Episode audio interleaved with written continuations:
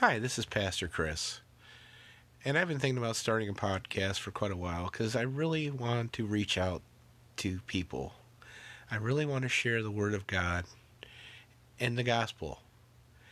I've been a pastor now for about five years. I came to came to Christ late in my life, but God has always had a guiding hand on my life to lead me to this point. And I believe everything that I've been through in my life is for one reason, for the to become a pastor, to be the man I am today.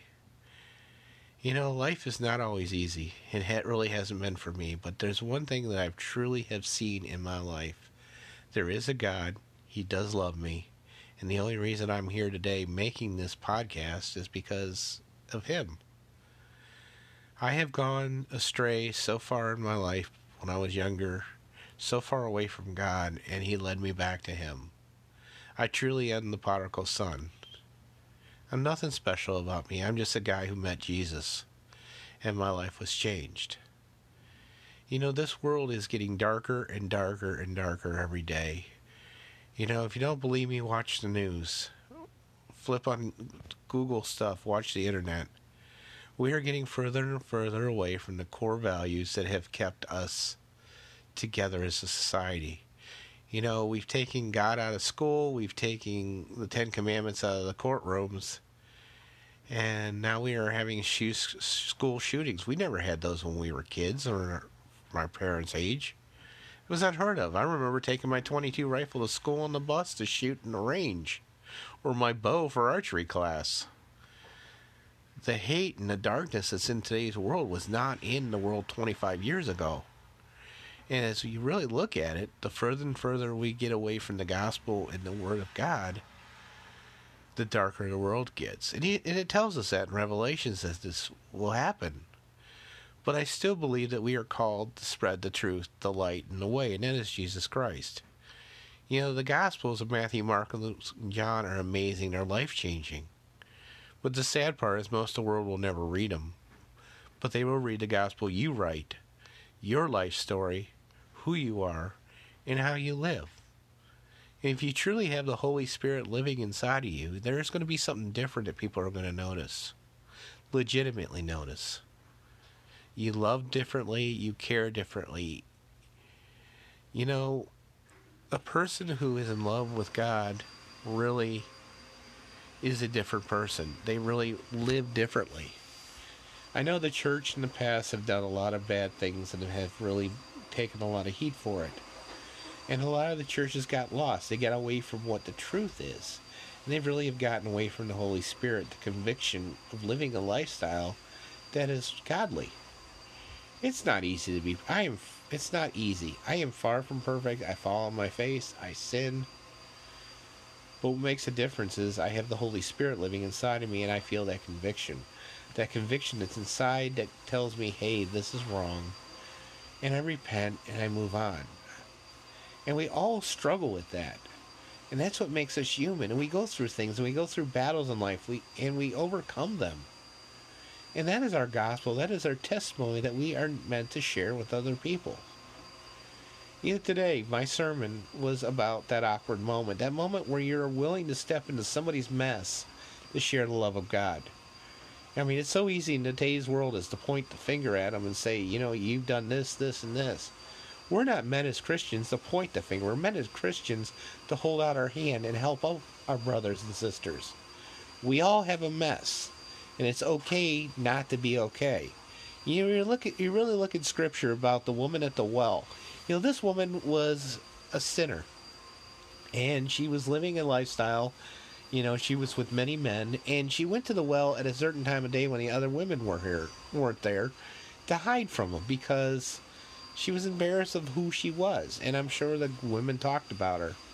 And she meets this guy called Jesus at the well that told her all about herself, and told her that he loved her, and that if he drank, she drank from his well, that she would have everlasting life.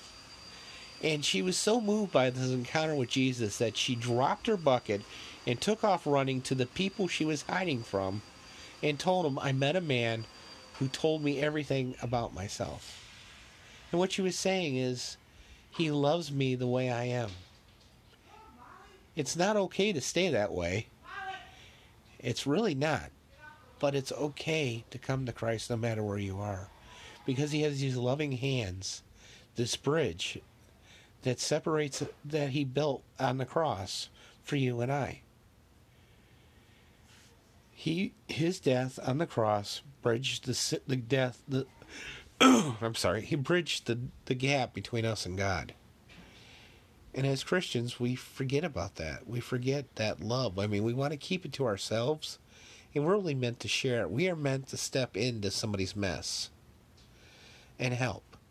I know I'm here today, I'm talking to you today because somebody cared enough to step in my mess and say, hey, there's a God. He loves you. But the way you're living right now, you're going to hell. And he was pretty blunt about it. And I put up a pretty good fight for a long time about it. But years later, it dawned on me that, yeah, there is a God, and I am far from him. It's because of that, that moment, him stepping into my mess, my life was changed. I gave my life to Christ 10 years ago. And my calling came shortly after that. And my calling is just to share the love of God. I'm nothing special. I am nobody trying to tell everybody about somebody who saved my soul. And that's a quote from Casting Crowns for you people who listen to that music, which is awesome. But that's all I am. I'm just somebody who truly met Jesus and my life was changed. And that's what I want to share with you. And if you join me in the weeks to come, I'm going to keep sharing the message and talking. You know, I come from simple roots. I'm a mechanic by day, preacher on the weekends. I work hard.